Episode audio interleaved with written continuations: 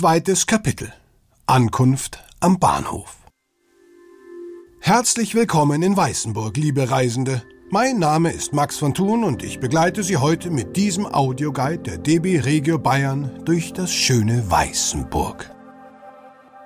Die Erkundungstour auf den Spuren der Römer und der Geschichte Weißenburgs als freie Reichsstadt ist unterteilt in neun Kapitel. Dort stelle ich Ihnen die Sehenswürdigkeiten in einzelnen Etappen vor, sodass Sie gemeinsam mit mir in diesem Audioguide die Stadt besichtigen können. Suchen Sie sich die Highlights heraus, die Sie entdecken wollen. Sie können sie individuell für sich zusammenstellen.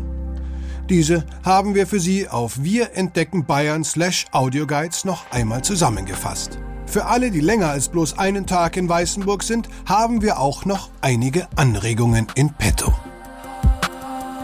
Beschauliche, gemütliche Weißenburg in Mittelfranken liegt auf halber Höhe zwischen Nürnberg und Ingolstadt. Hier sind die Spuren der Römer noch allgegenwärtig. Um sich vor den Germanen zu schützen, wurde bekanntlich der Grenzwall Limes errichtet. Er verlief nur wenige Kilometer vom Zentrum entfernt und zahlreiche Relikte aus dieser Zeit sind hier noch heute zu sehen. So auch das Kastell Biriziana. Aber Weißenburg war auch freie Reichsstadt. Von 1296 bis 1802 war sie nur dem Kaiser und keinen Landesfürsten unterstellt, ein stolzes Erbe, das das Selbstbewusstsein der Stadt geprägt hat. Kleiner Tipp, starten Sie mit viel Energie, denn heute steht so einiges auf der Tagesordnung. Gemeinsam erkunden wir die malerische historische Altstadt mit ihren einzigartigen Bauten.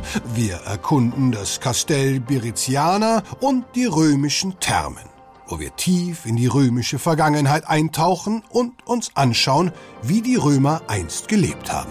Dann machen wir einen Abstecher rauf zur Hohenzollernfestung Wülzburg.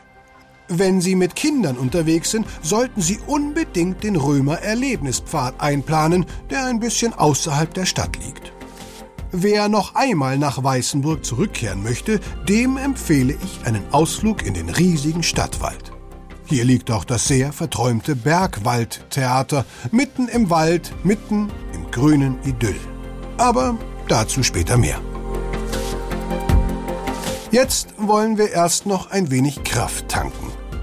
In der Schalterhalle des Bahnhofs, in dem auch die Jugendmusikschule untergebracht ist, finden Sie nicht nur einen Kiosk, wo Sie einen kleinen Proviant kaufen können, sondern auch das winzige inklusive Café Lebenskunst, in dem Menschen mit Behinderung leckere Köstlichkeiten anbieten. Genießen Sie den hausgemachten Kuchen und ein haferguten Kaffee, bevor wir uns von hier im nächsten Kapitel auf den Weg machen.